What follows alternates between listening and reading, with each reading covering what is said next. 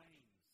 Uh, he is an American, or was an American. He was a 19th century preacher.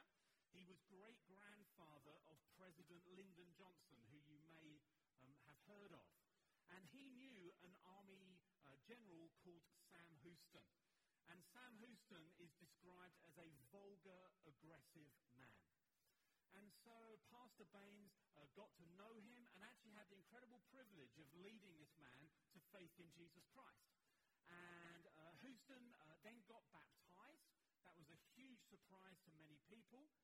And then what he did was that he offered to pay half of Pastor Baines's salary for life. And someone went up to him and said, Why? Why would you do that? And his reply was this My checkbook was baptized along with me. My checkbook was baptized along with me.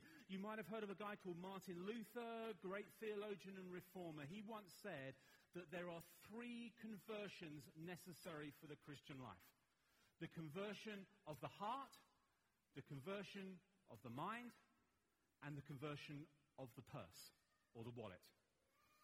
And actually, the last one is far more difficult than the other two. Today, I'm going to talk about something that is a really difficult subject. It is way more difficult than talking about sex, more difficult than talking about politics. I'm going to be talking about money and talking about giving. It's a difficult topic because actually many people will share a whole load of details about the rest of their lives. You know, it's not uncommon for people to come and say to me, you know, I'm struggling with watching this on the internet, I'm having an affair, um, I'm taking this drug, I'm an alcoholic. That's not uncommon. But I don't think I can remember anyone that has come and said to me, this is what I earn and this is what I give. It's almost a taboo subject. It's considered so private. And so we're kicking into a new mini series this morning, which we've entitled Investing in the Kingdom. And this leads up to an annual day in the life of our church, which we call Commitment Sunday. That is on the 21st of May, so two Sundays' time. See, the reality is, many people, including many Christians, seek advice as to how to handle our money well. We seek advice as to how to increase our wealth. But rarely does someone ask how they can increase their giving. C.S. Lewis, great Christian author, he wrote this. He said, God is a transcendental interferer. God is a transcendental interferer. God has this habit of sticking his nose into our business. Have you noticed that? If you're a follower of Jesus, he has this habit of sticking his nose into our business. He comes along and he talks to us about our temper. He comes along and talks to us about that grudge that we're holding. He talks to us about our weight. He talks to us about our sex lives. And he talks to us about money. Even when we don't ask him to talk to us about any of these things. He's a transcendental interferer. Now, if you're here this morning and you're not yet a follower of Jesus, you're off the hook this morning. Because what we're specifically going to be talking about is what the Bible says to followers of Jesus about this habit. I'm delighted that you're here. I hope that what I share is helpful, but in many ways on this, you're off the hook for now. If you have a Bible, could you turn to the book of Malachi? Um, if you're using a device and you don't know where Malachi is, type it in. Uh, if you're using a paper Bible, the index is a fabulous resource. Um, Malachi is the last book in the Old Testament. So if you can find the gospel stories, take a left, you will find Malachi. It's going to come up on the screen in the moment. What I would love to do is just pray for us as we go into this um, subject this morning. Lord, thank you that everything comes from you, that every good thing comes from you. And Lord, as we look at this su- subject this morning of money and giving, Lord, I want to ask that we would not become defensive, but Lord, that we would be open to wisdom. In fact, we would be seekers of wisdom, that we would be open to grace, to help us to live extravagantly generous lives. And so, Lord, we welcome your presence to come and be with us and to help us as we dig into this. In Jesus' name. Amen. So I'm going to read from verse 6 of chapter 3 in Malachi. This is a prophetic writing, so it's, it's like the Lord speaking. He says, I, the Lord, do not change. So you, O descendants of Jacob, are not destroyed. Ever since the time of your forefathers, you have turned away from my decrees and have not kept them. Return to me, and I will return to you, says the Lord Almighty. But you ask, How are we to return? Will a man rob God? Yet you rob me. But you ask, How do we rob you? In tithes and offerings. You are under a curse, the whole nation of you, because you are robbing me. Bring the whole tithe into the storehouse, that there may be food in my house. Test me in this, says the Lord Almighty, and see if I will not throw open the floodgates of heaven and pour out so much blessing that you will not have room enough for it. I will prevent pests from devouring your crops, and the vines in your fields will not cast their fruit, says the Lord Almighty. Then all the nations will call you blessed, for yours will be a delightful land, says the Lord Almighty. This was written probably about 400 years before Christ. Uh, Malachi is a prophet. He was likely the last prophetic writer you'll find in the Old Testament, um, and, and the last prophet before John the Baptist, who lived at the same time as Jesus. What I want to do this morning is just ask some questions that maybe you have always wanted to ask about money and giving, but have been afraid to ask. So I'm going to be fairly plain this morning um, and fairly, um, hopefully, clear. Firstly, why should I give? Why should I give? I'd say very simply, because God says so. Because God says so. Verse 10, I'll read that again. God says, Bring the whole tithe, the whole of your gift, into the storehouse, that there may be food in my house. Test me in this, says the Lord Almighty, and see if I will not throw open the floodgates of heaven and pour out so much blessing that you will not have room enough for it. Now, the storehouse being referred to here is not a ministry project of Riverside Vineyard Church, in case that's confusing to you. Uh, the best way to think about storehouse in this context is local church. It's probably the best way to think about it now. And God says that we can test Him in this area of our lives. In our giving, we are given permission to test Him. As far as I'm aware, this is about the only area of life where we're given that permission. So, for example, if you were to say to God, God, I'm not sure whether you're real, whether Jesus is real, could you write a sign on the wall?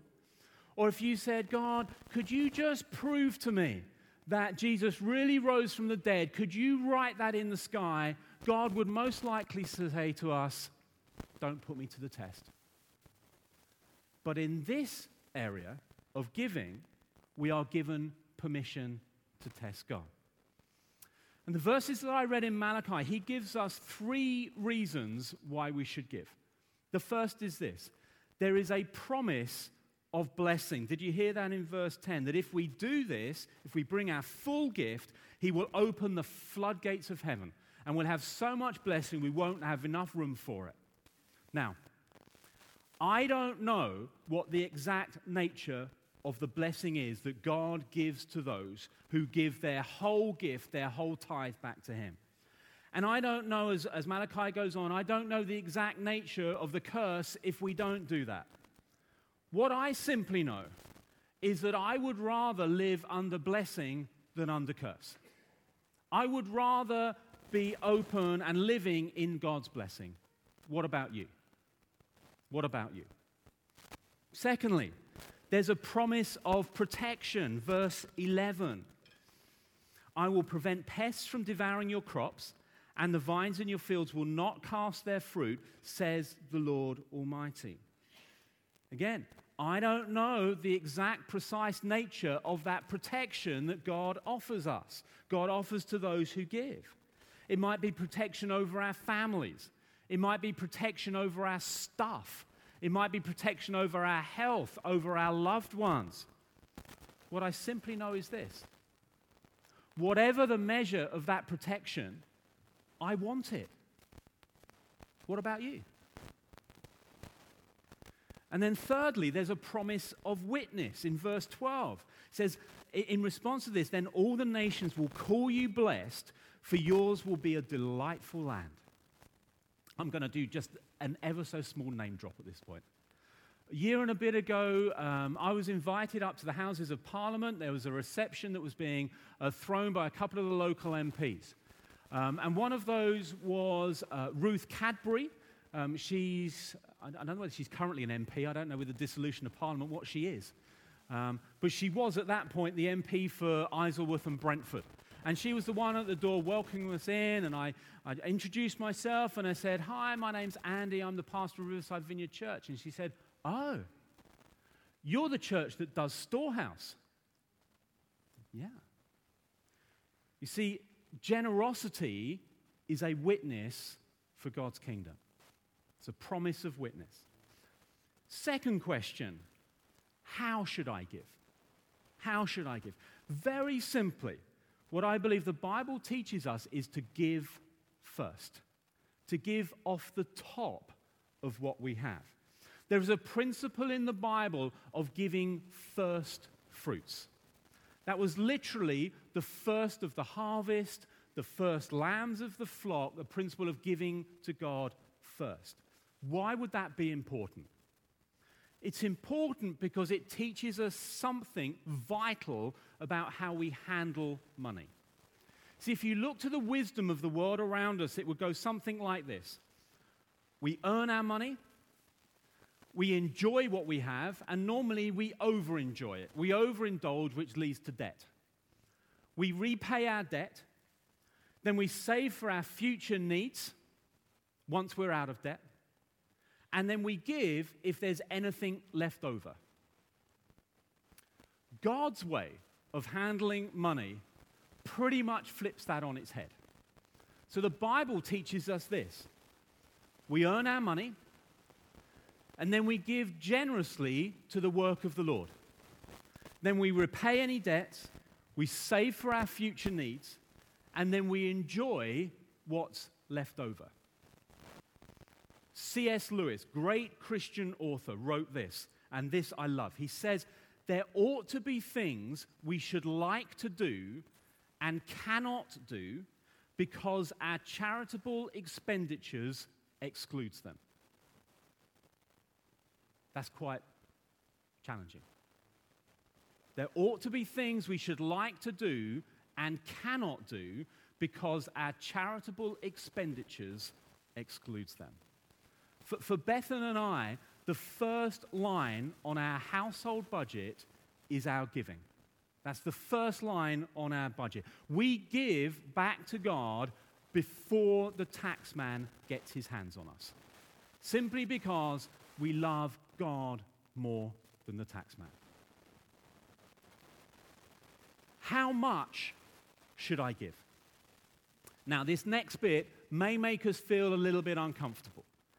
I'm going to talk about tithing what it is, how it works, and whether or not it applies to people like you and I as New Testament Christians. If we have given our lives to Jesus, we do so in the light of Jesus, post Jesus living and dying and resurrecting from the dead. So, how might this apply? Well, um, let me just read verses 8 to 10 again. God says, Will a man rob God? Yet you rob me. But you ask, How do we rob you? In tithes and offerings. You are under a curse, the whole nation of you, because you are robbing me. Bring the whole tithe into the storehouse, that there may be food in my house. Test me in this, says the Lord Almighty, and see if I will not throw open the floodgates of heaven and pour out so much blessing that you will not have room enough for it. God says to the, through Malachi to the people that he was speaking to there, You're robbing me when you don't give your whole gift, when you don't give a whole tithe. Ouch. Ouch. Tithe is literally a tenth part. 10%. And God is saying to the people that He's speaking to here, You're robbing me when you spend what you should have given to me on yourself. It's a shocking accusation.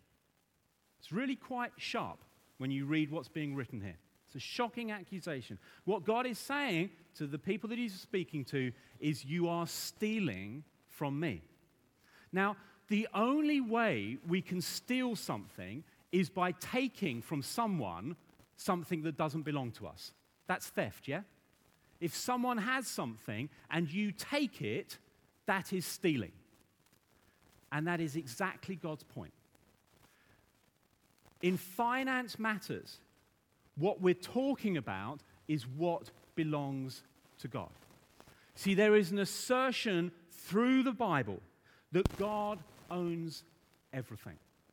So as I think about my life, He owns my house, and He owns my car, He owns my iPad, He owns my sofa and chairs and table, He owns everything, He owns my life, He owns everything. Everything belongs to Him. There's a book by a Christian author called John Ortberg, which was entitled When the Game is Over, It All Goes Back into the Box. Parents, you've probably said that to children, yeah? They're merrily playing a game and the pieces of a jigsaw are just scattered everywhere. And you get either to the end of the day or to the end of playtime and you say, right, back in the box. All the pieces need to go back into the box. What John Ortberg says is that when we get done playing the game of life, everything goes back into the box. The box is about seven foot long, two foot wide, two foot deep. It all goes back into the box. God owns everything.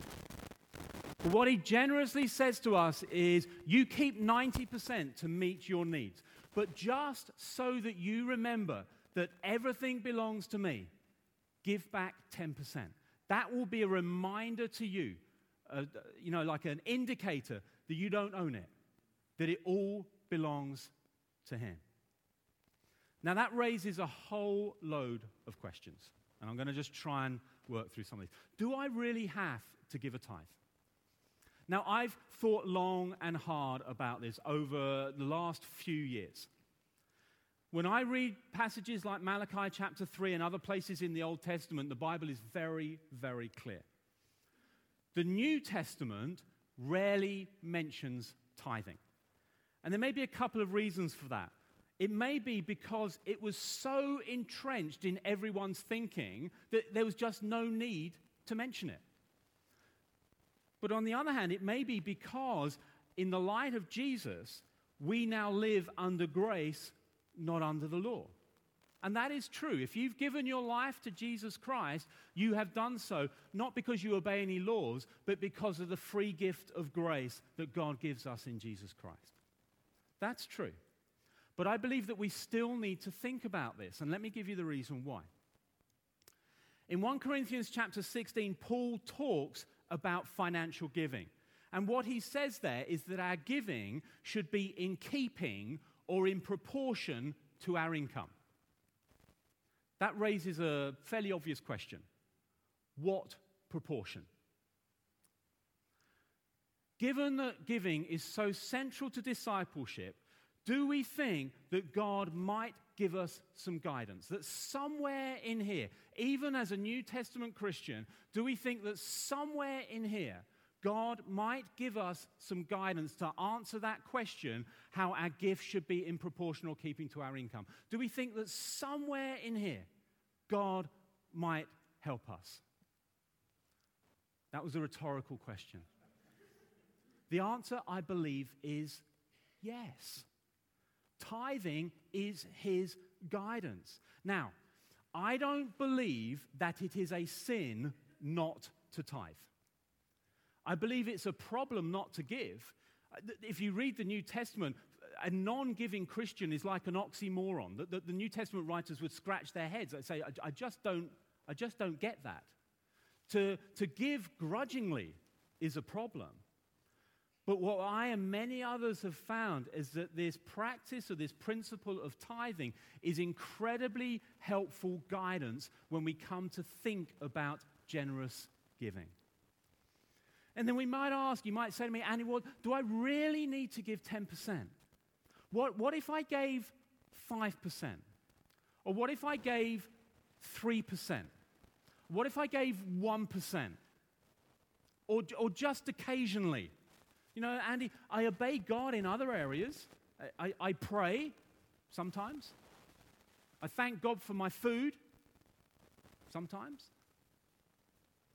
And what we might actually be asking is this Andy, how little can I get away with and still get into heaven? What's the, what's the minimum amount when it's going to be okay? Andy, could you, could you just give me the bottom line? Let me put that question into a different context. Imagine a husband saying to his wife, Darling, what's the least amount I need to do in order to stay married? What, what's, the, what's the bottom? What, how little do I need to do around the house and for us to be okay? How, how few times can I express appreciation and love to you and you'll put up with that? Andy, could you just, what, what, what, is, what is the lowest I can go? Or think about the relationship with a friend. You say to your friend, How many times can I offend you and we'll still be okay?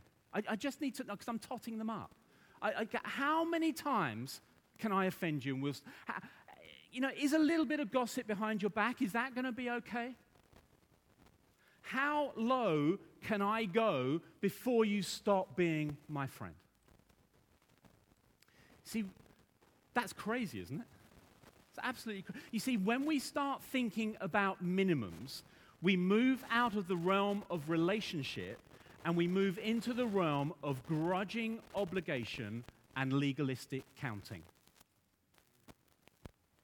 But when we're in a relationship with God, the question surely is how can I please you rather than what can I get away with? See, imagine you hired someone. You know, your, your garden needs a bit of uh, work on it. So you hire someone uh, to come and cut the grass, tidy up the borders, do a bit of pruning, and you agree with them up front £100 for a day work. And so you go off and do your thing, and you come back home at the end of the day, and you find that your garden is just immaculate. But not only that, that person has also washed your car, they've cleaned your windows, they've cleaned out the gutters, they've gone and got some food, they've cooked it, and it's now on the table waiting for you. And so you come home and you say to them, Well, you went way beyond what I asked, so I'm going to give you less 50 pounds. Is that okay? no, no, that's not okay. And that's the point in the Old Testament, the people tithed. And so, in the light of Jesus, do you think we should aim to be more or less generous? Sharing personally for myself and Bethan, um, and we've shared this before very openly, not that you would think better of us. Please do not do that. In fact, we've shared this kind of stuff at the risk of losing our reward in heaven. And we've done so simply because if it helps you to build up reward, then we'll go without, and that's fine. But we have, over these last 10 or 12 years, sought to incrementally increase our giving year on year. For the last few years, we have been double tithing, simply because we want to live as extravagantly, generously as we possibly can. Here's another question Isn't tithing just for the average person, not for the well off? Just the average person.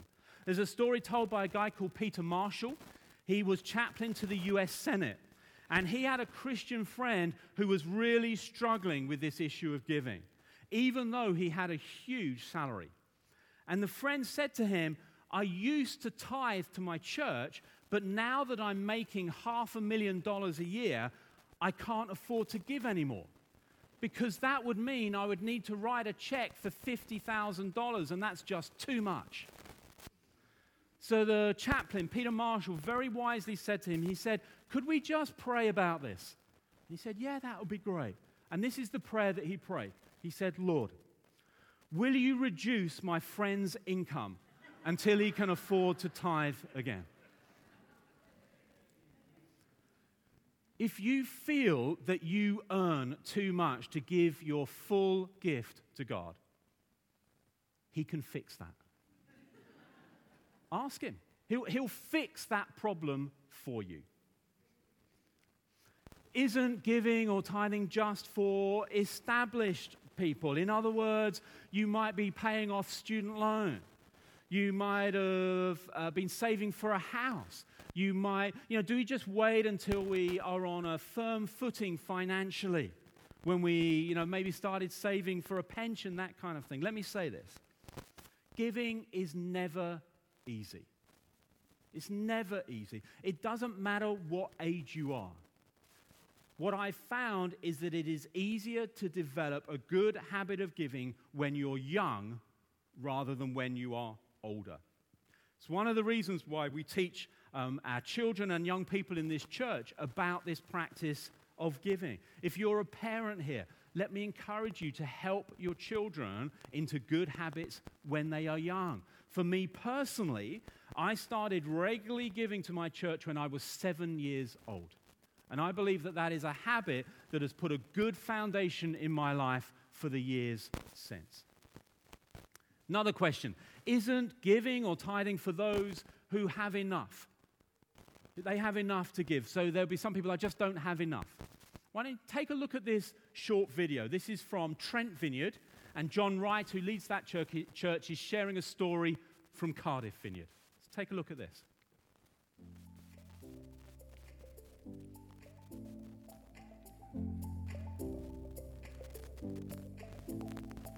Faithful giving demonstrates our trust in God, our dependence on Him, and it positions us for God's blessing and His protection.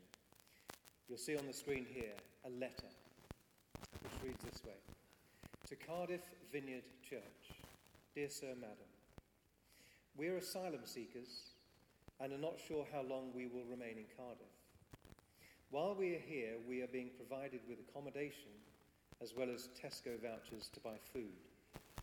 As we do not have money, we are unable to pay our tithes and offering in cash. Therefore, we would be grateful if you would receive our tithes and offering in Tesco vouchers until we have money of our own. Sorry for the inconvenience. God bless. P.S. They work well at the tills. And enclosed there, you see four £10 Tesco gift cards. That is profound. That is really profound. God simply asks us to give out of what He has given us, out of what is in our hands. Now, if you'd like to dig more deeply into this, I know that I've just touched on a number of things, but it's, it's, a, it's, a, it's a deep area. Um, I've, I've got a really helpful resource on this whole subject of tithing. You can just email me, um, and I'll be delighted to send that to you. The best advice that I think I can offer is this ask God in prayer how He wants you to give and to deal with your money. Ask God in prayer. Listen to what He says, and then do it. Ask Him, listen, and then do it. Remember that the Christian life is a walk. It's one of the metaphors the Bible uses to describe faith is as walking with God. How do you walk? Right foot, left foot, right foot, left foot. One step at a time.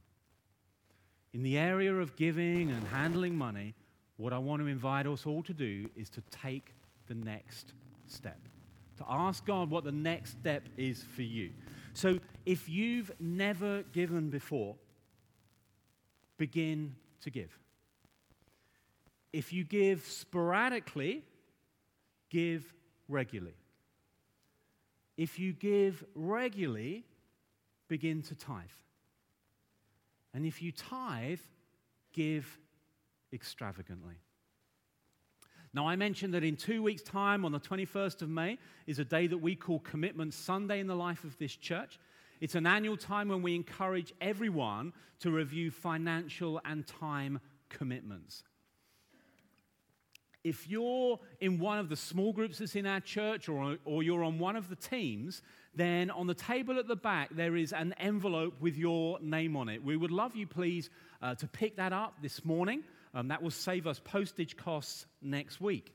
Um, if there isn't one with your name on it, um, and you are in a group or on a team, huge apologies. That may simply mean that your group leader or team leader has not updated us um, and we haven't got that detail. But there are also loads of spare envelopes on the table at the back. And I would love everybody that considers Riverside Vineyard their home uh, to pick up an envelope this morning. What you'll find in that envelope is a letter I'd love you to read that letter. I want you to encourage you to be responding to that, to be prayerfully at this time reviewing your giving. What is the Lord inviting you into? And then, above and beyond our regular giving, there is an opportunity to be a part of and to give to our ongoing church center development. I'm going to share more on that in the next couple of weeks. Um, we are making exciting progress on the build. In fact, whether or not you need to use the toilet facilities at the end of this morning, could I just invite you to go through the double doors at the back? You'll see the opening has been cleared out and you'll see some of the exciting progress that is being made there. We're just so looking forward to being able to get in there. And I'm hoping that in the next couple of weeks, I'm going to be able to update on the opening timescale. You'll see in the letter that we'd like to finish this project in one go. And right now, there are some things that we've not yet been able to do. One of those is to build and to kit out the cafe serving area. We really want to finish that part of the project, um, not only for some of the times around our weekend services, but also during the week to have that available for then. And every one of us can be a part of making that possible. So, could you grab an envelope, take a read, have a pray. There's a response card in the envelope. We'd love you to bring that with you to a service on the 21st of May. I'm going to just close by saying a few things. Um, I appreciate that talking about money and giving is not easy. Um, our experience of this, our background of this in different churches may be hugely variable. My hope is is that I've not made anyone feel too uncomfortable this morning. If my words have made you feel uncomfortable, I apologize. But if the Lord has made you feel uncomfortable, I'm making no apology for that whatsoever. You see, I'm someone that is committed to following Jesus. And that means that I want to follow Jesus. And a part of that following is a commitment to becoming more like Jesus. And one of the things that I recognize is that Jesus is extravagantly generous. And so, for myself, I want to become more like him. I want to find ways to live more extravagantly generous. And so I've shared what I've shared this morning simply because, and I hope you hear it this way, that my heart and my prayer for you is that you would do extraordinarily well in becoming more like Jesus. That's why I do what I do. I, I, I, my prayer is that you would do way better than I do, that you would become way more generous than I would. But that's my heart and my hope and my prayer for every one of us that we would become more like Jesus, who is extravagantly generous. And so I would love to pray for us and, have, and us have an opportunity to pray with one another this morning. So if you're able, could I invite you to stand? Um, Ash, do you want to come on back?